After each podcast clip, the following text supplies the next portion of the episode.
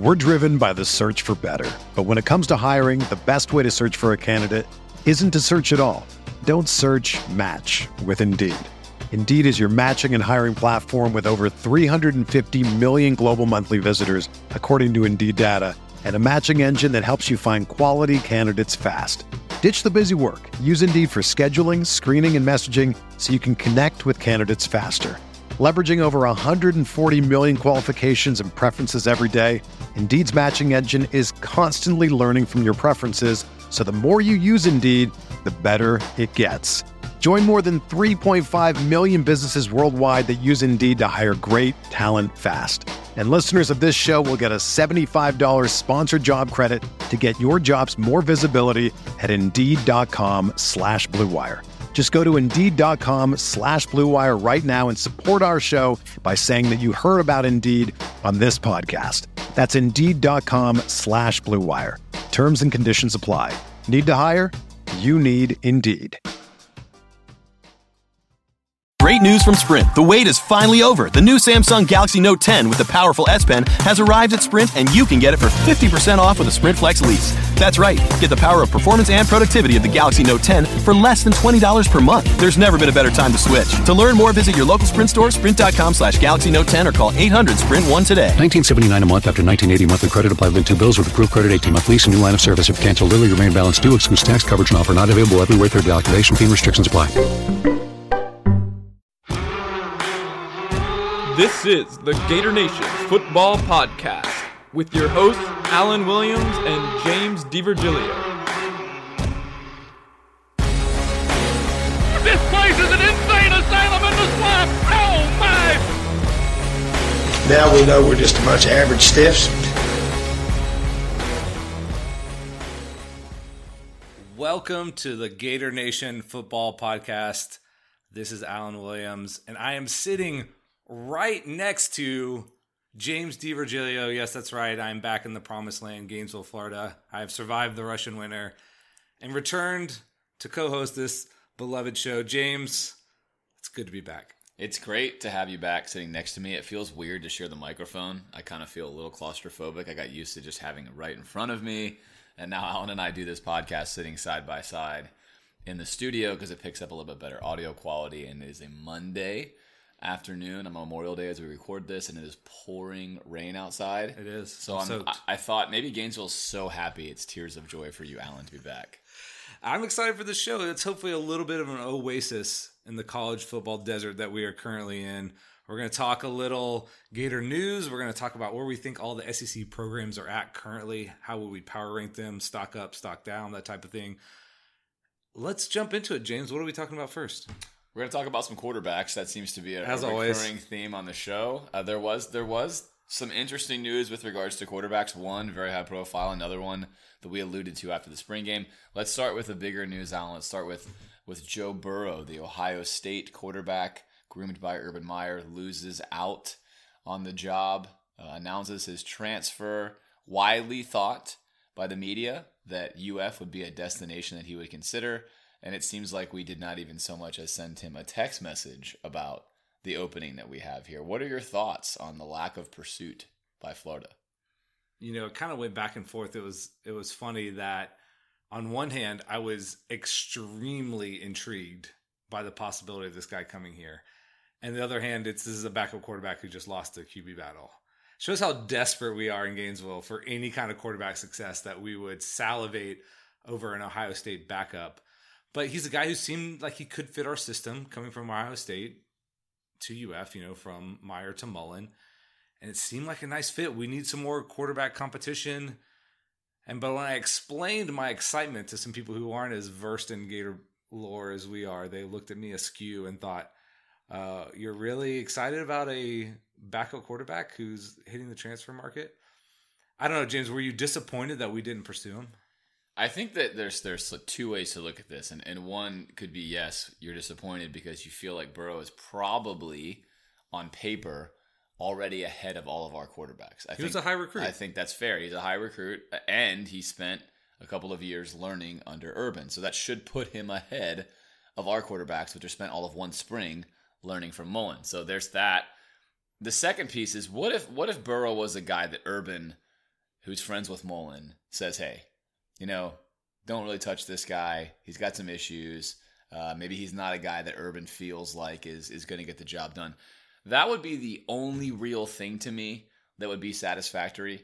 If that was not the case, Alan, and, and Burrow got a glowing recommendation from Urban, and we chose not to pursue him, I think that would raise some questions because we certainly do not have a quarterback that we can trust and or believe. And adding Burrow into the mix should just add more competition and, and, and potentially a guy who's got more experience in this system to help the others. It did not go in that direction. He winds up at LSU, which seems like an extremely curious place for him to go. Mm-hmm. I really thought he was going to wind up at Cincinnati uh, with a, a, former position coach of his there. Uh, running that offense, which is also similar to what, of course, he's run before, but he winds up in a, in a new system in a new place in LSU. Uh, we'll see how that works out for him. But yeah, to me, it was curious. To me, it was curious. Again, we no reports that he's a bad guy. No reports that Urban sort of put the kibosh on him we just seemed to not to not care about one Joe Burrow. Yeah, there is. This is confusing to me. It seemed like a slam dunk that we would at least go after him. Like, unless, as you said, there's information that we don't have. We're not privy to these conversations. You know, you and Dan Mullen are best friends now, but he didn't talk to you about this. I know. Um, maybe that Mullen believes so much in Emory Jones that he doesn't want to put anything in his path to be the starting quarterback. That would be the best case scenario for me of why we didn't take him. That he looks at Burrow and says, This is a guy who is maybe going to be better than Emory immediately and would be a roadblock to him starting and developing long term. But we only have now three quarterbacks on the roster. Two don't seem to be a natural fit in Mullen's preferred scheme. Seems like just for depth reasons alone, you would want to add another guy. Now, maybe there was some back channel talk, and he was looking for basically a promise to start, and we couldn't give him that. LSU is a quarterback mess, even maybe more so than we are. None of their guys look like they're panning out.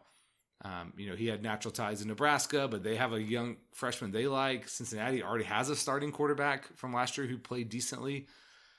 So it might just be that LSU was the most wide open. But I would have loved for us to be in on him. I don't know whether we really were or not. I mean, it's it's not a good look if you go after a guy and he chooses one of your rivals. So maybe we did behind the scenes and never really talked about it publicly. But in public, Mullen basically seemed like he shrugged it off as like, no, we're not looking at it this time. And he still has two years of eligibility left, which would make him an attractive grad transfer. Um, I don't know. Do you expect him to have success at LSU? I don't. I don't know. It's hard. Obviously, you're watching his high school tape when you watch him play, and it's hard to know exactly what he's going to get into at LSU. It appears he lost an extremely close quarterback competition right. Under Urban, and certainly Urban has had a lot of success recruiting quarterbacks in that system. And I think that's what appeals to me the most. Is we run a similar system he's had a lot of success with just about everyone he's recruited outside of maybe like you know John Brantley here at UF towards the end. But other than that, most of those guys are good. So I think you could have argued that it was an upgrade. But for whatever reason, we don't have it. We will see how that works out. We're never going to know exactly how that works out. But I think what you said, Alan, sums up my thoughts. Our position of need is quarterback. You have a guy that fits almost like a, a dream-like scenario. Your position of need to come in and compete, and you don't go after him at all. A little curious uh, it could come down to some of the promises made to Emory. That's very possible. Uh, but at any rate, I, I would have expected and liked to have seen us go after them. I think that we we need, like we mentioned, we need depth at that position, and that would have given you maybe two guys that at least on paper fit the system. Whereas now you just really still only have one in Emory. And you know, the loser of a close quote unquote quarterback battle. Remember, we had a Treon Harris, Will Grier close quarterback battle that was never really close, obviously. So he could not actually be that good. But on the other hand, going to LSU with a new offensive coordinator, that could kill us two years in a row. And so I don't want that to be the case. I hope he's not actually that good, and Mullen looks great for missing out on him. But right now, it appears like we missed an opportunity. Again, not having all the information, but that, that's where it looks from where we're sitting. Speaking of transfers, Jake Allen, a guy we alluded to after the spring game that probably needed to move on, does in fact move on, announces his transfer rather quickly. Uh, thoughts on that move? Very much anticipated by us. we talked about like clearly he was not just fourth on the depth chart, but very far removed from the other three guys. It was an obvious step to him for him transferring out of um, you know the Mullen system, which is doesn't fit him at all. Like him a lot as a kid, he recruited hard for the program while he was a commit, and you know seemed to really want to be a Gator. So I feel bad for him that this is the way the cards kind of fell for him. But hopefully, he'll end up a place where he gets a chance to play and succeed. What about you? Uh, exactly. I feel like he's a very sharp guy. I think that he came in and was always going to be a little bit of a long shot. You know, he was he was not a, a five star, four star guy, but he was the guy that they thought could compete because I think primarily of his of his intellect, and he is he is a competitive guy, he's a sharp guy. Uh, I like the guy a lot, and I certainly wish him success and some starting playing time in his next stop. Let's go on to some other news. Our assistant coaches came out that uh, we pay some of our assistants quite a bit of money, specifically Todd Grantham, our new defensive coordinator. He's going to be making a, about one and a half million dollars this year and next year. One of the highest paid assistants in the country. James, what does that say about how the Gators view Todd Grantham? Obviously, Dan Mullen targeted him as his number one recruit, if you will, right? He's a top five paid coach coming into this season. Uh, he's the highest paid Gator assistant ever.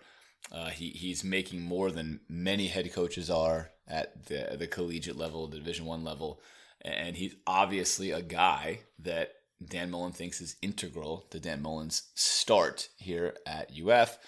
Interesting note in his contract, there is not a buyout, which is nice. So mm-hmm. uh, for him, obviously, in the event that he leaves, nothing is holding him back. He can just ride on out of there. So really favorable contract for Grantham. And I think it shows you that uh, that Dan Mullen said, "Hey, I need to move everything possible to make this guy come. Uh, hey, UF, you can't give me any hurdles here. This guy is super, super integral." And that's that's how he feels about him. His results have been more or less stellar, like we talked about, minus a year at Georgia. Uh, he's he's a quick turnaround guy, and of course he runs that three four defense we've talked about. A lot of pressure on him now. I think, especially I think the Gator fans are going to watch this and think if this guy doesn't deliver right out of the gate, there's going to be a lot of frustration given the, the large salary that we are paying him. Yeah, big expectations for him when you bring a guy like that over and you pay him the amount that we're paying him.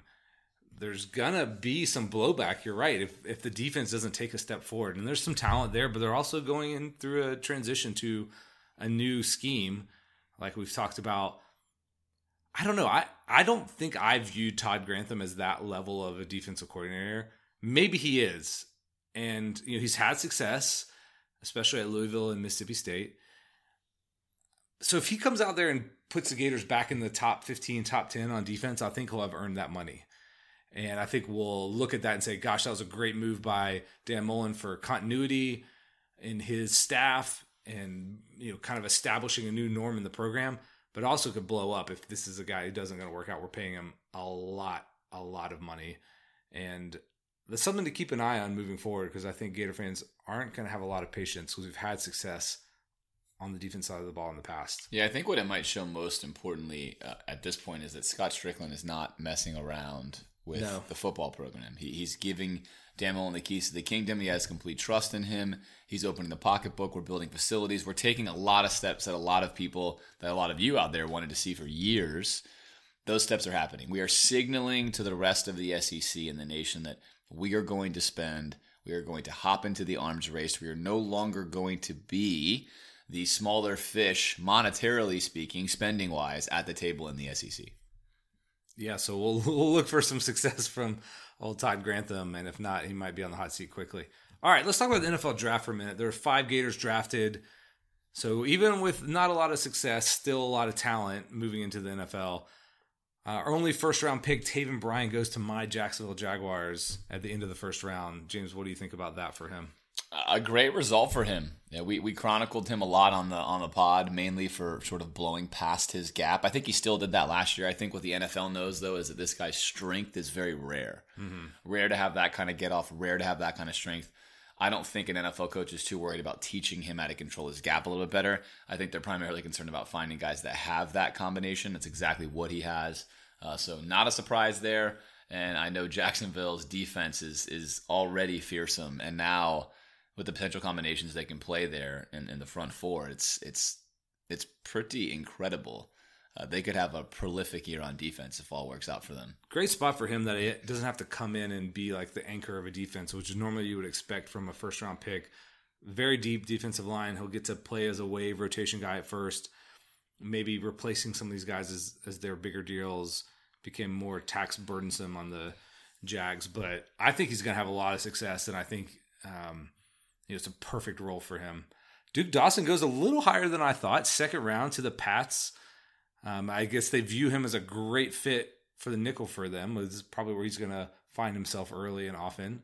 What do you think about that for him? I think this is the optimal scenario for Duke Dawson. Yeah. You know, certain teams employ nickel more heavily than others, and the Patriots they love the nickel. I mean, it is their defense; it's what they run almost all the time. They like to run it on all three downs when they can.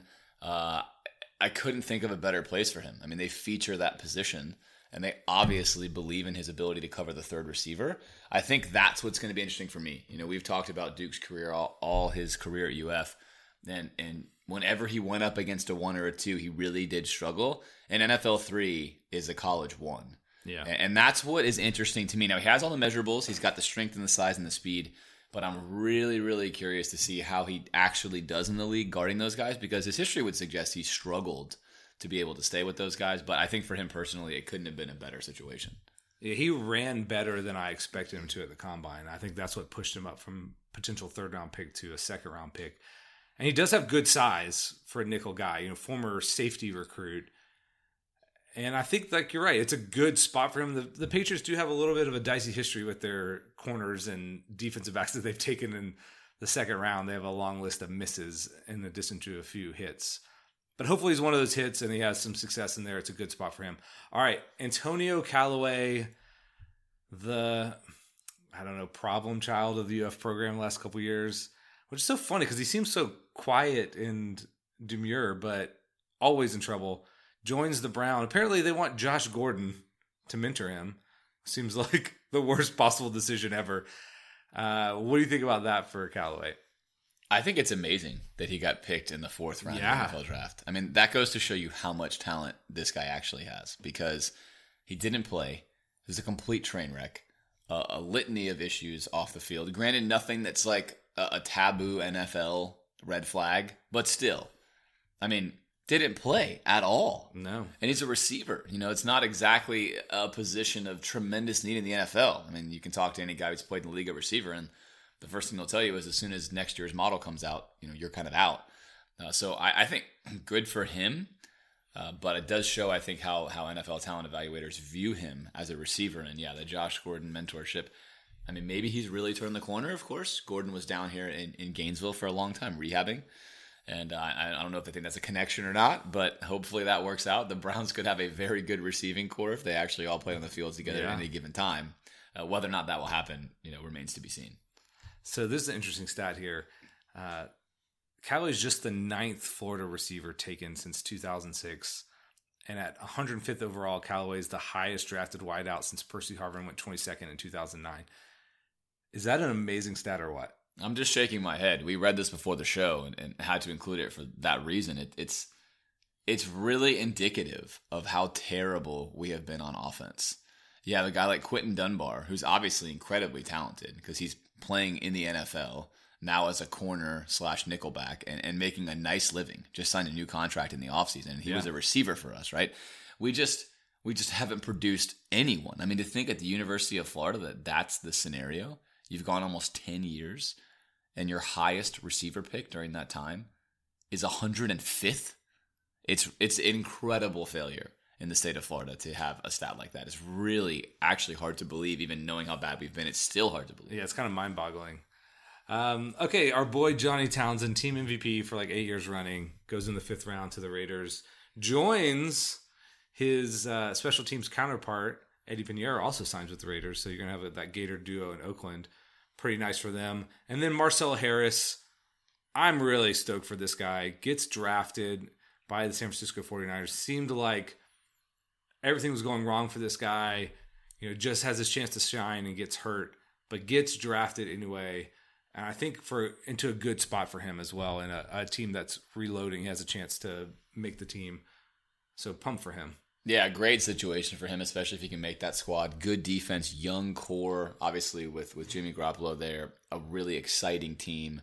Uh, I'm sure he's very happy with how this all turned out, given what was a nightmare year for him. All right, now let's move on past the personnel in the draft and let's talk about a future event. Uh, UF has scheduled USF.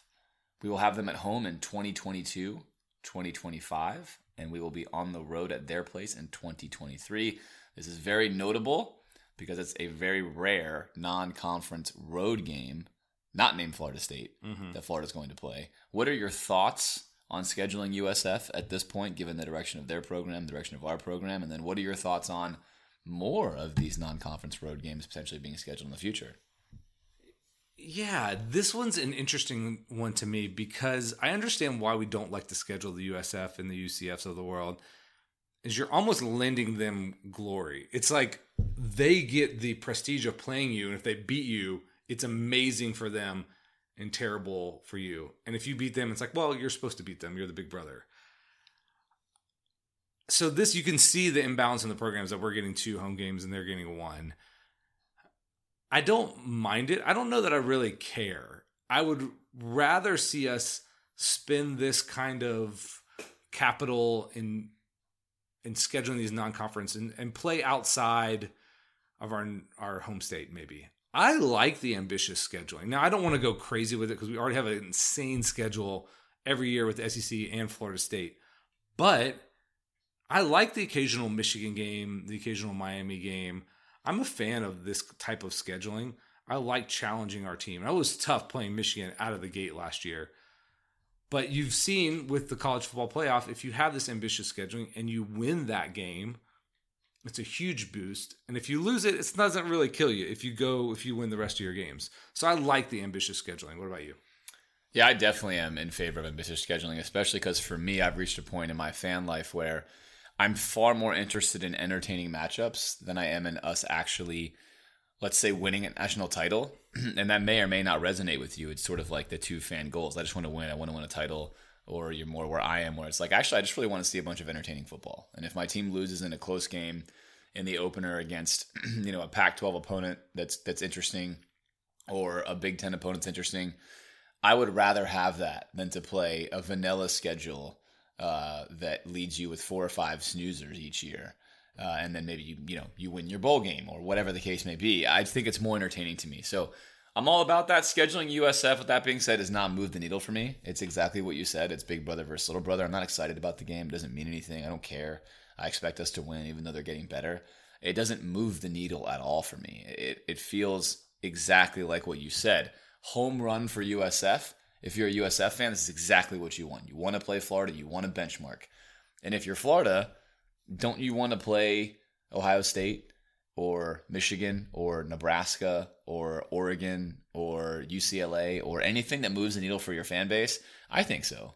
So I'm in favor of that. Maybe this leads to that, but I'd love to get to get on a plane and head to Autzen Stadium in Oregon and watch Florida Oregon in 2023. That'd be pretty exciting. I really could care less about going down to Tampa to watch USF play Florida in 2023. I mean, it doesn't move it for me, you know. I'm not saying yeah. I won't do it, but it doesn't like light up my my fandom. Even like a mid tier, it doesn't have to be one of the elite elite, which is what we're looking at most of the time. But even if we were playing a team, I don't know, let's say UCLA before Chip Kelly or somebody like that, who's kind of a name, but even don't have to be at the top of the game. That's kind of a fun thing. I think you saw it with Georgia going to Notre Dame last year. Those they ate that up. They filled up the stadium. I think Gator fans, if we were to take a trip to Notre Dame or like you mentioned, Oregon or something like that, would be really, really cool.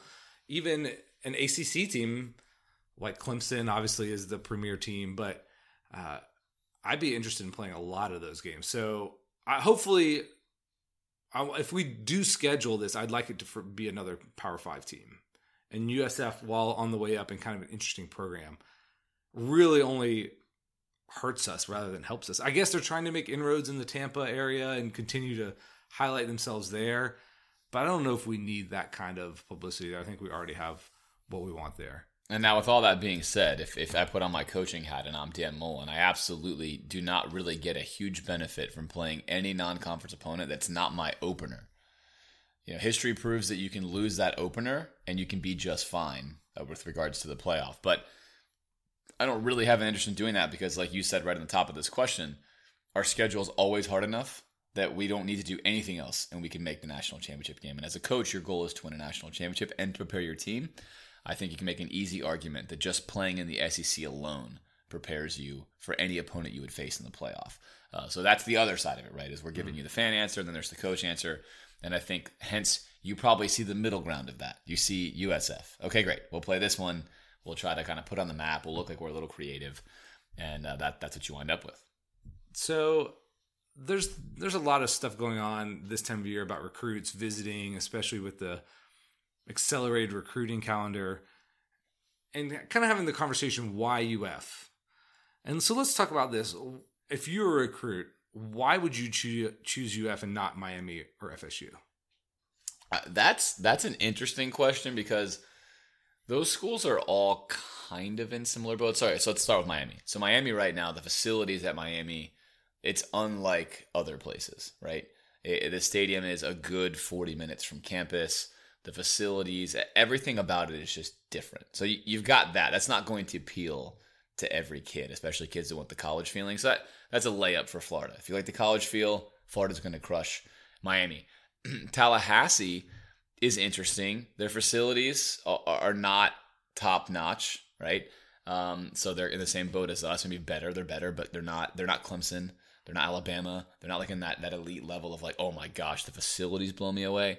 Uh, and then the town of Tallahassee, I don't think is a is a needle mover for anyone over Gainesville, whereas the town of Miami certainly is. Right. So I think if you're looking at those factors, uh, then you know UF is is good against them. What I wonder, Alan, is why choose UF over Georgia, Alabama, or Clemson? Let's sort of like look at those. Those are like your pizzazz programs right now. You're a top guy. You're a Florida guy from the state. Yes, you know Florida State, Miami are after you. Maybe you had allegiances there. A lot of those guys have that. That's why they go there. They have relationship with the coaches. Fine.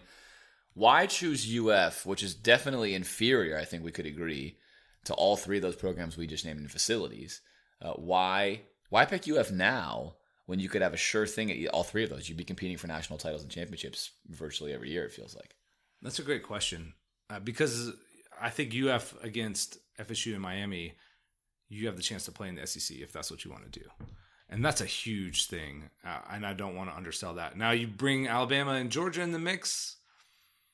I don't know. I, I think it probably comes down to maybe you're from Florida and you want to stay in the state and you grew up and you know a lot more about UF than you do those other two programs in terms of how they operate and how, what's what's the feeling of the program and how people perceive it. That would be the really only draw right now, unless you just like UF for whatever reason. Maybe you like the colors, maybe you like the city of Gainesville, because Georgia and Alabama are doing things that are are significantly upgraded. Now I think we have a chance to get there, and if you're going to buy into what Dan Mullen is selling, that we're going to be there in a couple years that would be enticing as well. Uh, there's this weird alchemy of recruiting. You never know. Is it the um, is it the school? Is it the feeling? Is it the alumni? Is it the uh, football success? Is it the academics? Is it maybe they just like the dorms when you showed it to them? I don't know. Maybe they have a great relationship with the coaches. So obviously, you have there's no barriers to coming here. You can do anything here. We ha- will have the best of everything. And I think if I'm Dan Mullen, especially against Miami and FSU, if you're going up against those two schools, I think I would pitch that this is the SEC.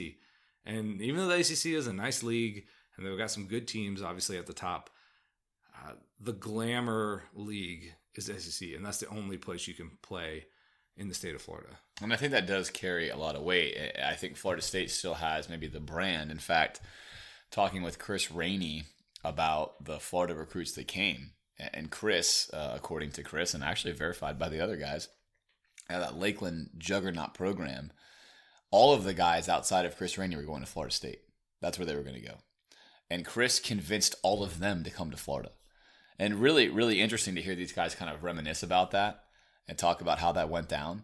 And it had nothing to do with, with Gainesville or not. In fact, Chris just made the argument that if we all stay together, we can win a national championship and that he felt like Florida was a better opportunity because Urban was a, a, new coach in a new environment, and they had a chance to succeed there more quickly, right?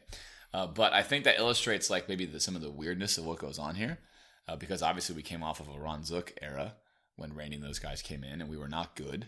We certainly were not, you know, super high profile. Florida State was coming off their own troubled situation at that point in time as well.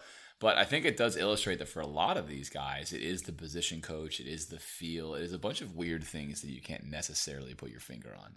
Uh, but what we know right now is that if you're at Florida, you really have to get a feeling from the coaches that you're going to compete for a title. I've never met a player that was a top recruit that didn't want to compete for a championship. And I think Mullen, that's what he has to do, right, to sell Florida. Because we can't we can't say look at our facilities, they're the best because they're not. Uh, we can't say um, you know look at our track record in the past six years, we're the best because we're not. But what he could say is exactly what you said. Hey, look, we're Florida. We're the biggest kid in the block. We're st- we still have a higher brand than Georgia does across the country. We're still looked at as a powerhouse program. With your abilities and skill sets, we're going to get back there. And oh, by the way, we're building all these new facilities from doing stuff. You'll be the first to experience this. And I think that is a powerful sell, but it only goes as far as your record goes. And so again, we come out next year, we struggle, we look bad. Uh, you kind of face the same headwinds we've been facing now for many, many years which is oh no, they haven't fixed it. We still have problems. So Miami playing well, doing well, Richt probably recruiting as good as you can recruit Miami nowadays, I think, given their profile.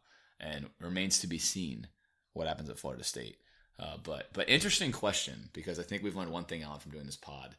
It's that recruiting is not something that you can boilerplate for each no. recruit. They make weird decisions based upon whatever feeling they get from whatever person or the pretty girls or the dorms, like you mentioned. It's really random, and a lot of people that you talk to that uh, you know are now moved on from college. They don't know why they chose one school over the other. They really couldn't even give you a reason. It was the night before, and they couldn't figure it out, and they just went with one. And so it's kind of maddening to look at it that way. But I do think that we are well suited, like you mentioned. We're in the SEC. We're in the East. You can compete in the East. We're not far away from being able to compete for titles on, in paper and theory, and we're upgrading our facilities um, at a rate now like the other top schools are. So no no hurdles are here to prevent you from succeeding. All right. This is now a perfect time to power rank these other SEC programs, right? So we just talked about how we feel like Florida was lagging behind in some things. Uh, we feel like where our record's been, where our track record's been. In fact, this is a, a cringeworthy stat, Alan, but in the past five years, we're tied for 10th in overall wins with Tennessee Oof. in the SEC. 10th. It hurts. We're low. We're low in totem pole. So I want you to give me the stock up, stock down. I'm going to play this game as well. Uh, are they trending up? Are they trending down? We're going to start with the SEC teams in the East. And we're going to go in order of their record of finish. Okay. All right. Last year. So uh, we'll start with the obvious Georgia. Stock up, stock down. I mean, it pains me to say it, but it's obviously it's stock up. It seems like good old Kirby's got this thing churning Alabama style, and I don't see the end. I mean, they just had a record epic recruiting class. You can only say stock up for them. They have the number one quarterback recruit. Oh man, um, you know they might take a slight step back next year in terms of record wise, just because their team is going to be so young, and have to replace a lot of important guys. But I mean, the future is bright unless something happens to derail it. Yeah, all of our fears came true with Georgia. We talked about oh, it. Man. It was an unlit bonfire. All Kirby did was take all of his opponents, put them on the bonfire, and light it himself. That's what he's done now. And it's a big glowing ball of orange fire out of Athens, Georgia. And the rest of us are looking at it in, in fear. At least I am. Yeah, it, it seems like he's building a juggernaut, and it also seems like Alabama is a bit weakened, which tells me that maybe Kirby was a very integral part of that. So it's it's ugly there. Stock way. I don't know that Georgia stock has ever been higher than it is right now. I think it's as high as it could possibly get. Uh, it's just a it's a bright shining star. All right, finishing second in the East last year. Alan. Wow, second. I know. Just looking at this list is so depressing. South Carolina, the Fighting Will Muschamps, Florida's you know coach of yesterday. Uh, stock up, stock down. I don't know. This is hard. I'm like, can I say like hold? I mean, if you're sure. gonna, if you're flat. gonna, it's a flat stock. Yeah. If you're gonna make me pick though, I'm gonna say stock down. Uh, I think this is the point where Will Muschamp just runs out of gas a little bit. He did this, you know, had a nice second year at Florida, and then it just caught up to him because he gets outpaced by the rest of his opponents. Because I don't know that he has the kind of talent it takes to succeed at the top top level. And I think South Carolina is a good place for him. I think they can be solid. We'll see how long they tolerate solid. Um, so maybe hold, but probably slightly stock down. Yeah, I like the way you're looking at that. I mean, I think relative to South Carolina's thoughts on him, it's probably stock up. They probably feel like more rosy about it. But if I sit here looking at a nine and four team for South Carolina in the weakest possible East, in the weakest possible East you could have, does it get any better for them? Probably not. That's probably about where he d- he does it, and he probably has one random outlier year. If he stayed for like twelve years, probably has that one weird year where he wins a bunch of close games. But I don't get the feeling that he's building a a juggernaut there. So I like uh, I like flat. I'm not panicking for him. I think he's possibly found himself a spot where he could coach for a while and and get sort of the mediocre to mediocre plus results and be okay. So I like I like flat. I like flat there. All right. Kentucky a team that a lot of people were very high on entering mm-hmm. last season. Finished seven and six. Stock up, stock down, maybe flat here. What are you looking at? Yeah, I'm gonna go stock hmm. down again. Uh, I think kind of in the same way that our boy at Tennessee, you know, missed his peak and got fired. I think Stoops at Kentucky is a similar if he hasn't done it by now, I don't know that he's ever going to turn the corner. And I think he might. You know, Kentucky has more patience than some of these other players, so he, he he's still got some room to turn it around. But I don't know that he's ever really going to do it.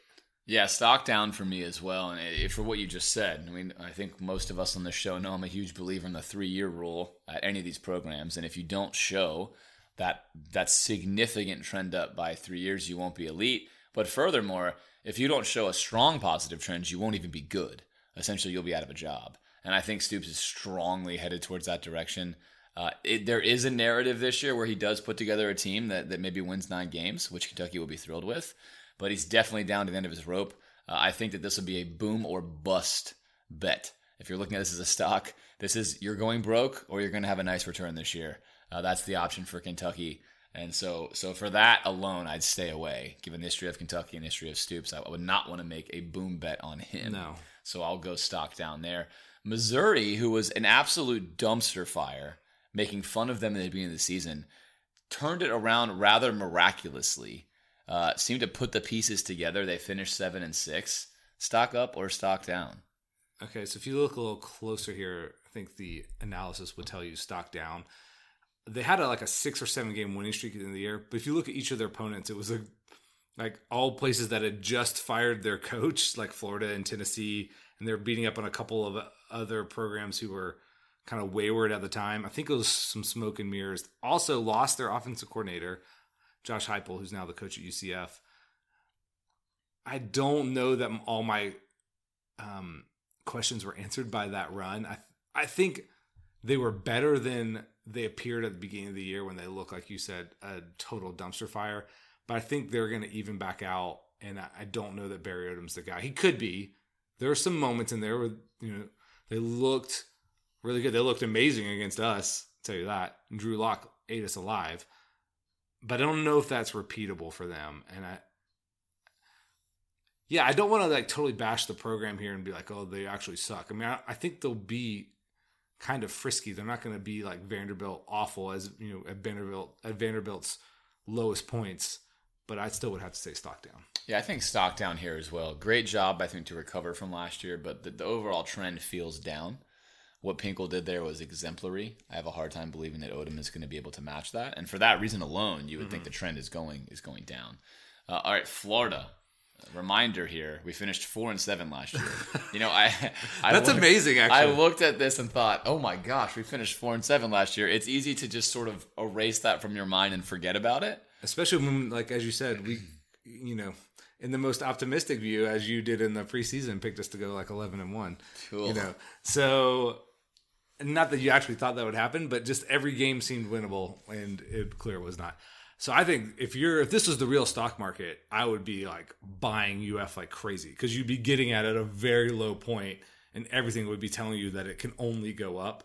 So core stock up from four and seven. But I think overall as a program, I like the direction that we're heading. I, again, we've talked about Mullen not having the highest ceiling as some of those other people, but I think his floor is extremely high. So has to be stock up.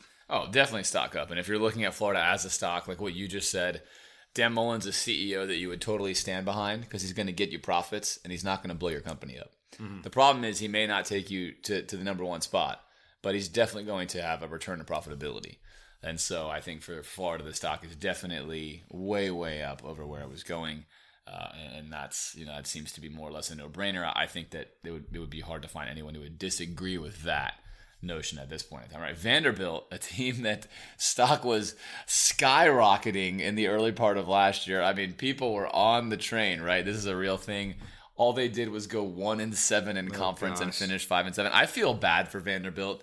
I want Vanderbilt to be good because uh, we're in the East. I like teams to be good they had just so much going for them in their minds, and they just crashed down so hard when Alabama just annihilated them off of the face of the football map. Is there where is their stock even at right now? Stock down. I mean, Derek Mason, he has these moments where look like you know, he first gets hired, they lose to literally everybody. And it's like, oh man, this guy's not gonna make it the season. And then they turn around and have some wins. They beat Georgia that one year, and they it's like weird. Uh, they they look good on defense and they're terrible on defense and they look good on offense and then they're bad on offense. I got to say stock down. I don't see Derek Mason as the future. Very competent D coordinator, I'm sure. I, maybe that's fine enough at Vanderbilt, but I'm still going to have to go stock down. Yeah, not not I think a, a trending up, maybe flat. I mean, they finished 5 and 7. They'll probably have results between 5 and 7 and 7 and 5, you know, every so often feels about where they normally are. So I'm going to say flattish results, but certainly if you bought that stock last year, you're burned. You're definitely not buying it again this year. And if you didn't buy it last year, you saw it and think, "Ooh, I don't really like what I saw. I don't know to make of it." So it's like a it's a holding pattern there. Uh, all right, the last team is Tennessee in the East. The only team, Alan, the only team in the East that did not score more points than us was Tennessee.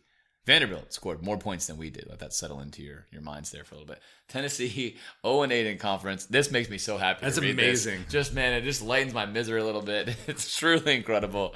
Stock up or stock down for them. I mean, it has to be stock down just from the amazing circus show that was their coaching search last year. That they seem to be disarray. And the guy they hired, I guess, is fine, Jeremy Pruitt. No one was like, yes, we got Jeremy Pruitt. It was basically like, okay, we didn't hire an absolute clown, so that's a win, I guess. But Pruitt, I don't think it was anybody's short list of like this is the up and coming guy. It was like more like we got some question marks. We think he's a good defensive coordinator. He's another Saban guy, and that's I guess to his credit. But stock down, and if if you're a Tennessee fan, you were feeling like Butch is finally going to punch through two years ago, and this is our chance. We're back, baby, and then the plane has crashed. Yeah, I feel like it has to be stock up because I can't. No, it's going through the floor. They're I declaring bankruptcy, James. I can't see, but I think they're in bankruptcy. I can't see them. I think they're coming out of Chapter 11 bankruptcy and they're reorganizing. And I mean, any result they get is going to be better than what they got last year. I, I can't. I guess. I can't see them going four and eight again. I mean, I could. They're terrible. Their roster is really bad, but like, I feel like I don't know. I mean, I want to say that they're they, they were once. I still have this feeling with Tennessee, and this is not true if you're under the age of thirty. But if you're if you're like I am in your mid thirties, I still have this love affair with Tennessee. I mean, like they were awesome. They were yeah, so they good. Were, they, they were, were such a team to be feared.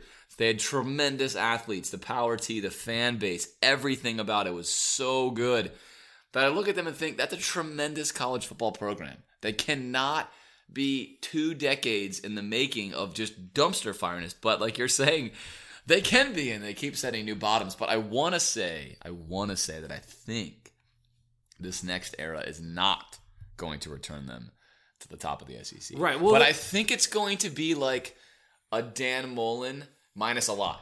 But like maybe there's going to be like not as much news. They're going to like do boring, competent things in the football field, and they're going to get like seven wins. I mean, that's what I feel like is going to happen. Maybe not right away, but but it doesn't. It's not exciting. Like Mike Leach there, I, I was I would have been amped. I, yeah. can't believe they railroaded him and did not make him come there. Classic Tennessee scenario, but. I'm gonna say stock up. I stock. I think stock up. I'm buying. I'm buying Tennessee. Not excited. I'm not excited about it. I'm buying Well- them as like a small gainer. Okay, yes, I guess so. They're not going to go 0 and 8 in SEC probably, but there's a 95% chance they're going to fire their coach. Like this is not going to be the thing that brings them out of it. So they're going to be still mediocre to bad 3 years from now. So if you want to buy that stock and make 25 cents, feel free. So technically stock up, but not really, right? I mean, they're all the Palace intrigue alone has got to set them back, you know, another few years.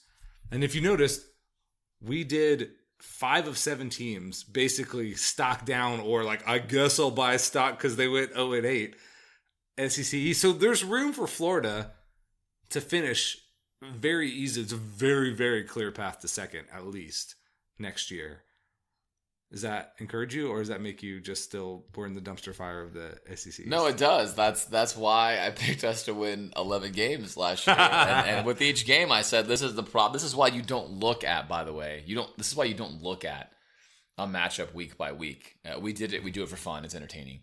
But you're far better off closing your eyes and saying, how many wins can this team get in the whole season? And don't look at the opponents as, as a baseline. Right. And think, okay, this team kind of sucks. Probably seven.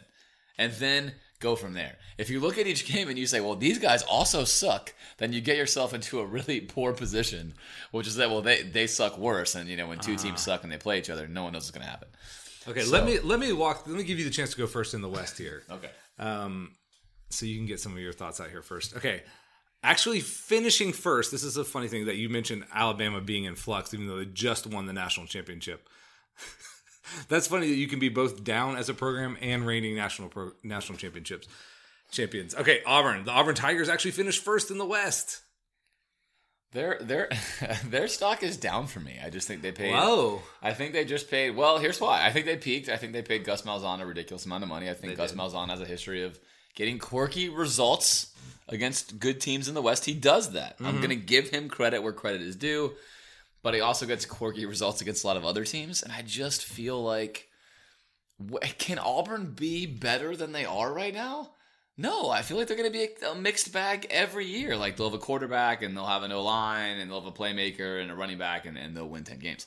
And the next year they'll win seven games. And like, I'm not thinking they're going to go higher than where they are. That's kind of who they are. And, that's what I mean. It's not down as in I'm like afraid of it. It's kind of just, I don't know that I can even make a quarter off of them. I think their trading range is well defined. You know what we're getting with Gus Malzahn. Nothing is new there.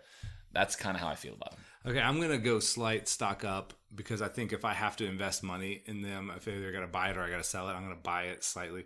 I mean, it would hold. Like I feel like you're saying is right. Auburn is is in one of the better Auburn periods. This is always funny because Auburn is like almost firing their coach in one of their better periods. You know, this is classic Auburn syndrome. But I think they can get. There's still a little bit higher ceiling. So they've had some quarterback issues. If I like Jarrett Stidham, I think the defense they figured some things out and they that's they've maintained a high level with that. Um, they're they're a funky fun team every year. I love the Auburn program. I'm sad we don't play them every year anymore. Um, it's probably good for our bottom line, but they're a fun program. My, definitely my favorite West program. Okay, the defending national champions, Alabama Crimson Tide. I guess you're going stock down. I'm going to go stock down. I th- Wow, wow, hot takes coming over here. Take. I think that that Kirby Smart may have been a rather instrumental figure in that program. And that seems like stating the obvious, except there's been so many rather instrumental people that have left and have not caused Alabama to miss a beat Mhm. at all in recruiting or anything else. Alabama took a step back on defense last year. They had injuries. Totally understand that. They had injuries. They took a, a rather large step back in recruiting. And so there's For them. Correct. There's two ways to look at that. It's random, it's an anomaly, blah blah blah. Or there is correlation and causation with one Kirby Smart not being there and sucking up all the other recruits. Time will tell, but for that reason alone, I'm going to say that Alabama takes a slight step back. And, and keep in mind that a second year Georgia team, a second year Georgia team, really should have beaten a fully loaded Nick Saban, everything he wanted Alabama team in Mm. that game. Yeah. That, in my opinion, would not have happened to Alabama teams of old with a newcomer on the block like that. And it did. and they were very fortunate. And Nick Saban did a very excellent job by changing quarterbacks, like we talked about, but he played with fire. At any rate, for that reason, only against themselves here, obviously, against themselves, stock down Alabama versus itself. Right. I'm going to say stock down too. And for some of the reasons you said, like recruiting, there. I'm not a believer in their offensive coordinator, Mike Locksley. He's not had. He's a great recruiter, but I don't know that he can run offense. I think Brian Daboll last year. I mean, if I even ask everybody in the street who was Alabama's offensive coordinator last year, no. I mean, if you knew it, congratulations to you. Right? You have to be people like us to know that. I think there's the one element here, the wild card for me is Tua Tagovailoa, however you say his last name. We do should have googled that beforehand. He could transform them to be a prolific offense, and have no idea what they're going to look like. new OC, potential new offensive coordinator or new quarterback.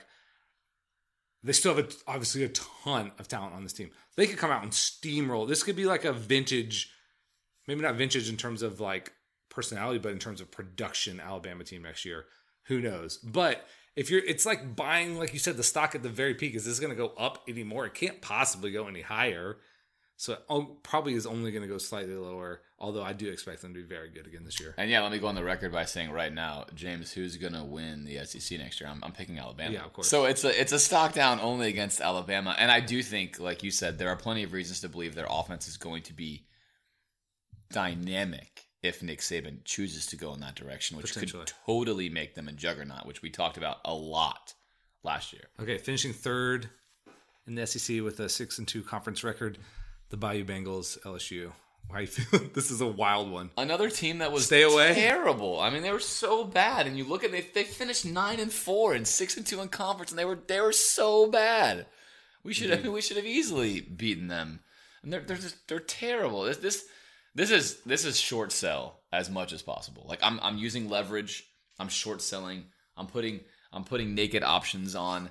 Uh, three any of that three times the downside. I mean, I, I am so convinced that LSU is going to hell in a handbasket, and I want a piece of the action. I'm betting on that entirely. There's no way that Ed Orgeron maintains any level of success at LSU. He is a horrible head football coach. I, I am absolutely betting the downside on them. Stock so far down. I just, just that's the way it's got to be. Agreed, agreed. Uh, Coach O, not a believer.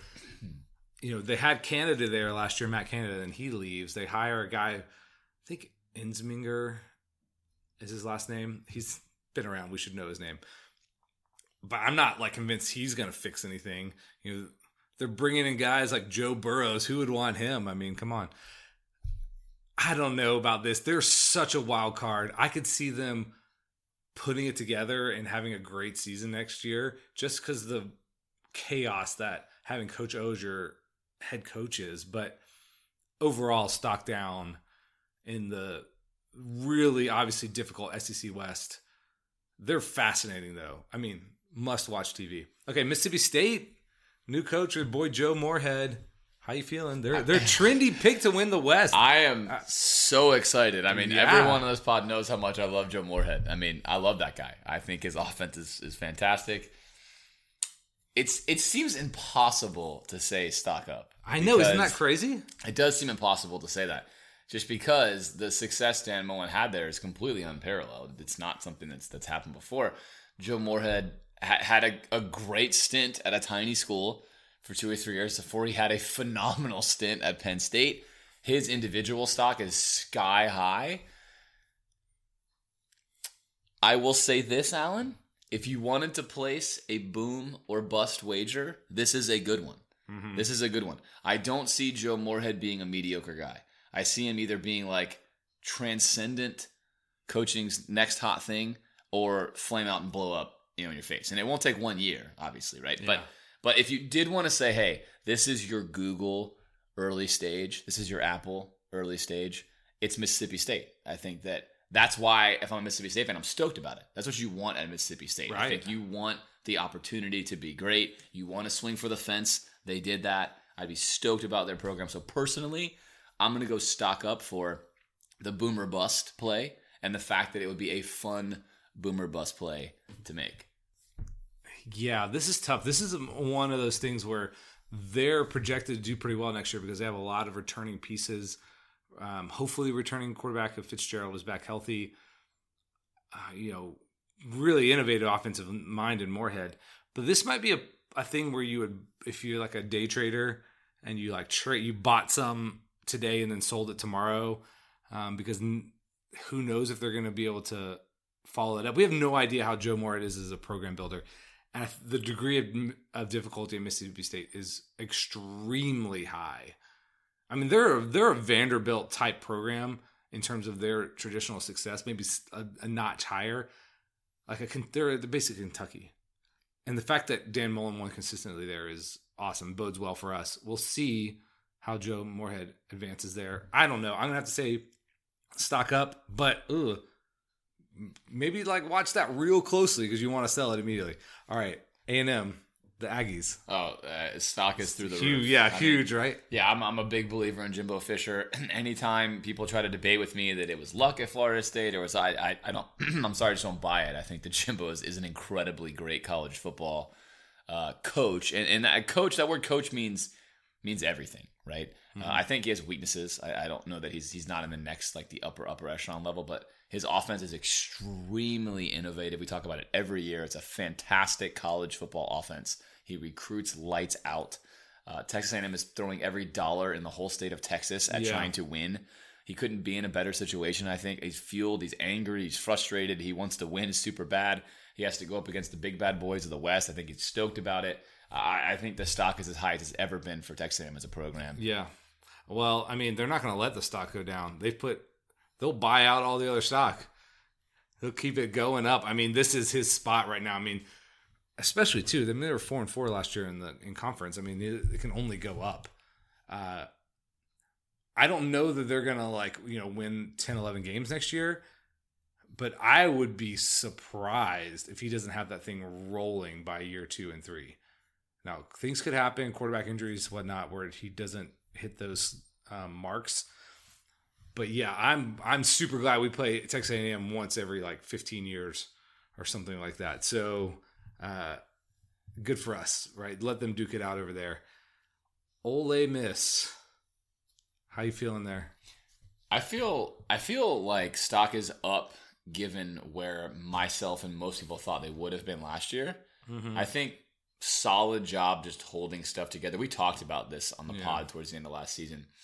So I'm going to leave this as like stock up relative to where they bottomed out at, but not not stock up as in like they're going places mm-hmm. with their current coaching staff. But admirable job being done there. I think if I'm an Ole Miss fan, I have to feel rather pleased that my program is still in existence and it seems mm-hmm. to be actually like moving forward in a in a discernible direction and and and you know holding stuff together. I mean, six and six last year is an exemplary finish by them, and I think they could get about the same this year potentially. And I think that'd be really, I think that'd be a pretty good result given where they came from. But you're definitely not going to buy Old Miss as a stock to to improve your portfolio. Right. I mean, it's a tough spot. I mean, I like the quarterback. The coach, I think, is adequate. At least he showed so last year. But if you're looking to regain some of that Hugh Freeze magic and get them where they were really feeling themselves a couple years ago and like riding sky high, I mean, I'm gonna have to say stock down. I don't, I don't see them even come close to approaching that outside of you know the NCAA legalizing cheating. So, all right, uh, Arkansas new coach Chad Morris. Oh, stock is, is way up, I think, Okay. for Arkansas. Uh, I like Chad Morris. We talked about him. I think he's solid. I, I don't think that he, again, he's not, he hasn't proven to be in the trend line of being, you know, an elite guy. He's not an Urban Meyer coming from Bowling Green or Utah, but solid. I think that he is excited about the job. I think that he's a young guy, which I think will be good for them recruiting wise. Uh, and I know that they're changing from a turf field to grass field because Chad Morris likes grass fields and not turf fields, and that's a big deal over there. Apparently, I read that yesterday, so maybe that's going to give them an extra win Yeah, or two. that's it. Uh, this is not so. Joe Moorhead is your boomer bust, like bet the farm Uh-huh. and go broke or, or become fabulously wealthy. Chad Morris, not the boomer bust guy. I think Chad could slide more. He could be. I think he's got a range. I think he could slide more into the consistent uh, producer at Arkansas, get them back to maybe like sniffing contention, kind of changing the system and the philosophy. Maybe by year three, producing an interesting result. For this upcoming year alone, stock is definitely up compared Right. to where they're coming from. For sure. Yeah, stock up for me. I, I'm intrigued by the potential of this. And I, I mean, I feels like there's 50 50, like he's going to be a relatively successful coach there, or the Chad Morris experiment just fails and they have to fire him after three or four years, which is the outcome for almost every coach, seemingly. Uh, I think there is a path forward for them, though. That's what, you know, his recruiting ties in Texas, offensive guy. That's where you see, like, okay, I can see how they're going to get there. That's why I don't love the Jeremy Pruitt hire in Tennessee. I don't see their path to success. So you're going to do better than Kirby Smart doing at Georgia. So I don't know. It it's a good hire for them. I don't know that it's like you said, like an amazing hire, but I see the path to success. And you can't win in Arkansas. Houston Nutt did it. Petrino did it. These are top ten finishes, so it's possible at Arkansas. We've seen it done. Okay, that's the power ranking of the SEC. Go out and you know place your wagers accordingly, everyone. And if there's one thing that you learned about that, the West obviously has a lot more intriguing buys Yeah. than the East does. But Florida, Florida, a potential hot buy, no matter how you look at it, whether you're a fan of the Gators or not. All right. Speaking of coaches, hot buys, Florida. Let's bring Nebraska into this picture. Ooh. And there's two reasons we're going to talk about this. One, straight up, Allen, better record next year, Nebraska or Florida. Okay, you really have to like break out the schedules to do this, and I know you said don't do that. In terms, you can be very wrong. Nebraska's got a brutal schedule next year. Um, I think ours sets up much easier. I'm so intrigued by Scott Frost in Nebraska. I would rather it be Scott Frost in Florida, but he's got his work cut out for him. But you could see the future with him really turning them into an excellent program. Now he's got limitations there that Ohio State and Michigan don't have, and Penn State, but uh, they're they're going to be a fun program to watch next year. I don't know that he's going to get it cranking in year one, so I would have to say Florida would have the better record. Yeah, I think this the consensus here would be that Florida would, and, and the reason we're even talking about this on the pod is to cue you up for something we will talk a lot about next year. We talk about all the time. I love talking about it. The record in year one is not nearly as important as observing progress on the field. That's the key. That's the key. And so, if we change this question to who makes more progress next year, Scott Frost, Nebraska, or Dan Mullen, Florida, based upon what we see, it's a much more interesting question. Uh, and I think we will have such a question entering into the early parts of next season once we have actually watched these teams play. But Case in point there is be careful just looking at records.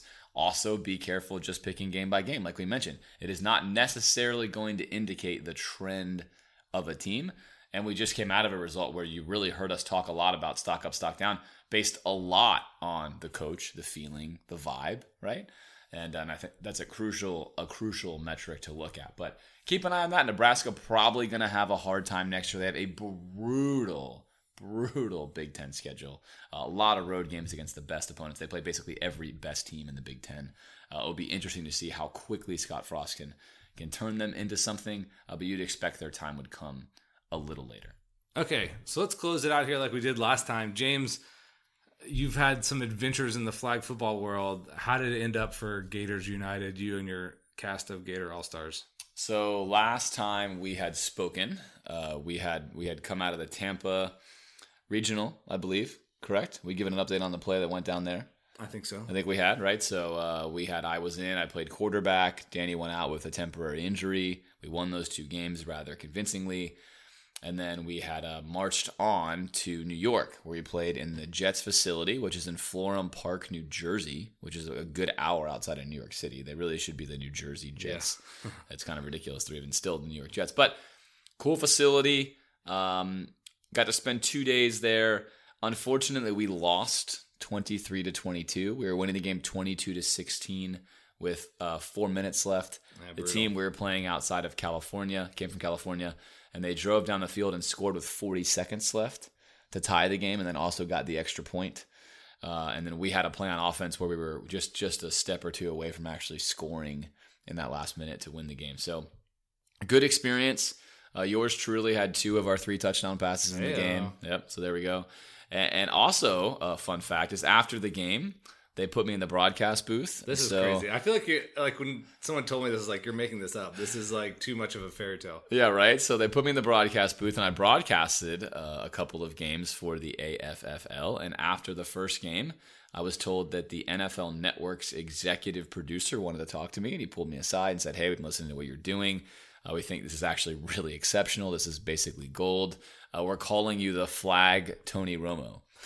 And so we're calling you Flag. Flag Romo. And to me, that's like the greatest compliment ever because I think Tony Romo is the best football analyst that's ever walked the earth, and he's only done it for a year. He's so good. Uh, but I had so much fun, and so as it stands now, the NFL Network is uh, is attempting to have me on the broadcast for their TV live broadcast of the rest of this tournament, which will go on through July. We will see if that will happen. Uh, depending on you know what they've currently got set up and what's going on, and So may or may not. lawyers, yeah, yeah. There's that- there's that some yeah there's some stuff going on, but a really really fun time. Even though we lost a lot of great flag football teams, a lot of good football being discussed. Uh, the Gators guys had a great time. I can tell you that all those former players that you know, you know Brandon James, Ahmad Black, Major Wright, uh, you know Danny Wuerffel, Wondy. Chris Doering, Wondy Pierre, yep, uh, Travis McGriff, you know those guys, Frankie Hammond. Uh, they, they more or less all of them have fallen in love with the game of flag football, and they've really come to love it. You know, Danny, Danny especially in particular, I think has found a second a second calling. He's really excited about it. So a lot of fun, a lot of frustration to lose. Nobody wants to lose, but a lot of cool opportunities came out of it. And of course, the story won't end here. We'll tell you what happens with the NFL Network stuff, but probably most notably for you guys, since since Alan and I get asked this question a lot, is the football theory you hear on this show uh, gets played out when I'm playing, and it gets played out in the conversations I just had with my whole team, most of whom played in the NFL. And I can assure you uh, that the football theory that we discussed with them is is in fact what you hear on the show is is is as good as the theory gets. Right? Uh, you get to flip over a lot of stones. You to talk a lot of guys who played in the league, and you know how we break down the film. What we talk about here. It's not to brag on ourselves. It's just to talk about kind of what we do. Um, is is really fun and intriguing even to the NFL guys. You know, they love kicking it around. They love talking about it. Uh, it's it's a lot of fun to discuss it. And so I had a tremendous amount of fun on a live broadcast, being able to basically use my telestrator and draw up. Hey, look, here's this formation. Here's what you expect to see out of this. Here's what they're running, uh, just like we do on this podcast each week, like talking you- about oh, you're training here. On what we pod. saw on film. Here's what they should attack. Here's what they should do. So really, really fun. So I appreciate you guys for for being our listeners because I would never have had this tremendously successful run in the booth if we didn't have listeners of this podcast. If Alan had never had this idea and we hadn't started it and you guys hadn't consumed it, I would not have been ready to hop into a broadcast booth and talk football.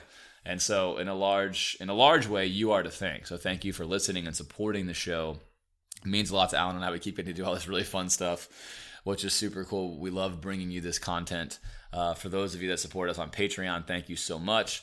If you want to support the show financially, uh, you totally can. We love you doing it. You head on to Patreon. There are links on our website as well as on Facebook and Twitter. And uh, again, to our existing patrons, thank you. It's it's awesome to have you guys supporting us. It makes Alan and I feel super great about Yeah, this thing let's read off a few more patrons real quick. Okay, so thanks to Chris Pabst, to TJ Nowick, to Russell Hall, to Matthew Roberts, to Patrick Hannon, to Chris Hall, to Robert Ostby. It's a cool name. Uh, thanks to Christopher Millward, Kyle Keaton, Stephen Pate, Spencer Roth, Adam Ellis, and Andrew Mosley. So thanks to those guys and all our other patrons. And yeah, as James said, really appreciate you guys supporting the show. And that's going to bring today's episode to a close. We're happy to bring you a May episode. When Alan first said, let's do an episode of May, I said, what the heck are we going to talk about? But here we are, dropping in get an hour plus of content, Alan. You and I get together, and it can't be under an hour. Uh, the good news is we used to freak out about that stuff, but nowadays I think we know that from from the majority of you, you enjoy the hot takes that are coming from this Stock microphone. down, Alabama. But as always, if you have any feedback, please send it to us. You can hit us up again on Twitter, on Facebook. We definitely want to respond to your messages, whether it's good, bad, or indifferent. Send it to us. It helps us make this show what it is.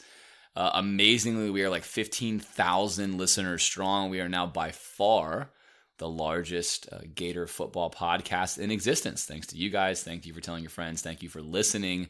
We will be back with you in July. SEC Media Days. SEC Media Days, always a good time. Uh, a great way to kind of kick off the the middle of summer and then really the beginning of the football season. So Not far away. We'll be on we'll be on a break until then. I will be heading myself to Russia, even though Alan will no longer be there to catch the World Cup. And uh, I look forward to catching up with you guys on the flip side. For Alan Williams, I'm James Virgilio. Until July, see you guys.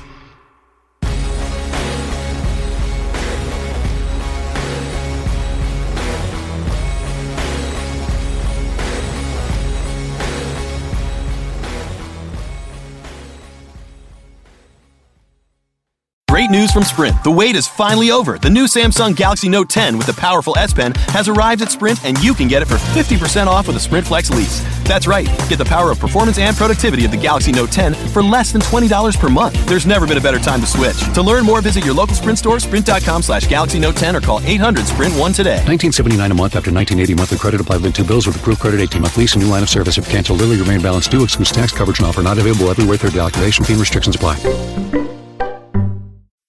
And now, an ad from Dad. All right, save money on car insurance when you bundle home and auto with Progressive. Can I take these off? All right. What is this? This looks good. Wow, that's well made. Where did you get this?